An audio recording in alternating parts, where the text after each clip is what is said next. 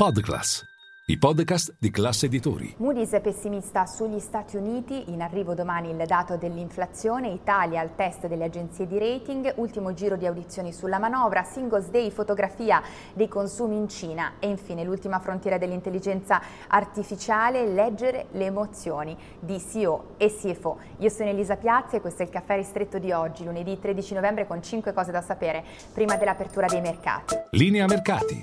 In anteprima, con la redazione di Class CNBC, le notizie che muovono le borse internazionali. 1. Partiamo dal pessimismo di Moody's nei confronti degli Stati Uniti. Venerdì sera, infatti, a mercati chiusi ha rivisto al ribasso quelle che sono le prospettive sul debito americano, da stabili a negative, pur confermando per il momento il rating AAA. Alla base di questa decisione l'aumento del costo del debito, l'abbiamo vista, l'impennata dei rendimenti dei treasury quest'anno, così come anche l'incremento di debito e deficit. Per il momento nessun impatto sui treasury, i rendimenti sono stabili.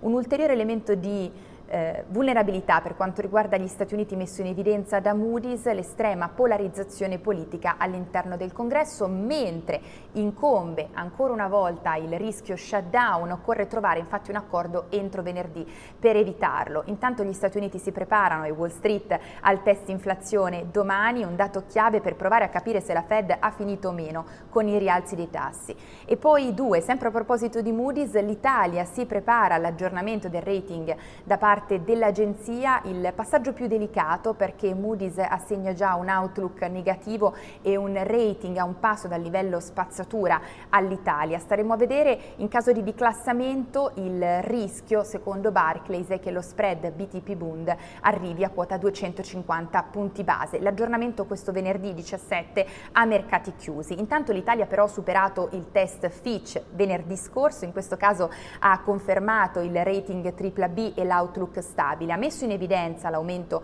del debito pubblico, tuttavia tra i punti di forza dell'Italia la stabilità dell'attuale governo. E poi si prepara l'Italia, così come tutta la zona euro, all'aggiornamento mercoledì 15 novembre da parte della Commissione europea delle stime di crescita. L'ultima volta a settembre aveva rivisto Bruxelles al ribasso le stime di crescita per tutta la zona euro, inclusa l'Italia. E poi 3, restiamo in Italia perché in settimana l'ultimo giro di audizioni sulla manovra, oggi le categorie produttive da Confcommercio a Confindustria e poi nel pomeriggio anche Banca d'Italia, la Corte dei Conti, il CNEL. Domani toccherà invece a Giorgetti e poi infine al governo il difficile compito di fare una sintesi di quelle che sono le richieste arrivate. E poi 4, ci spostiamo in Cina nel weekend, il Single's Day, 11 novembre, l'11 dell'11 è diventato ormai un giorno dedicato allo shopping e agli sconti, alle prese tuttavia con il rallentamento della ripresa cinese post-Covid.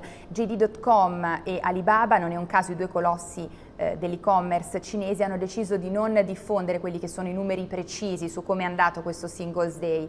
Per il momento sappiamo, visto che si tratta in qualche modo di un test sullo stato di salute dei consumi in Cina, per il momento sappiamo che le vendite, prendendo in considerazione tutte le piattaforme di e-commerce, sono cresciute rispetto a un anno fa del 2% circa, 156 miliardi di dollari il valore complessivo, mentre l'anno scorso la crescita era stata di circa il 3%.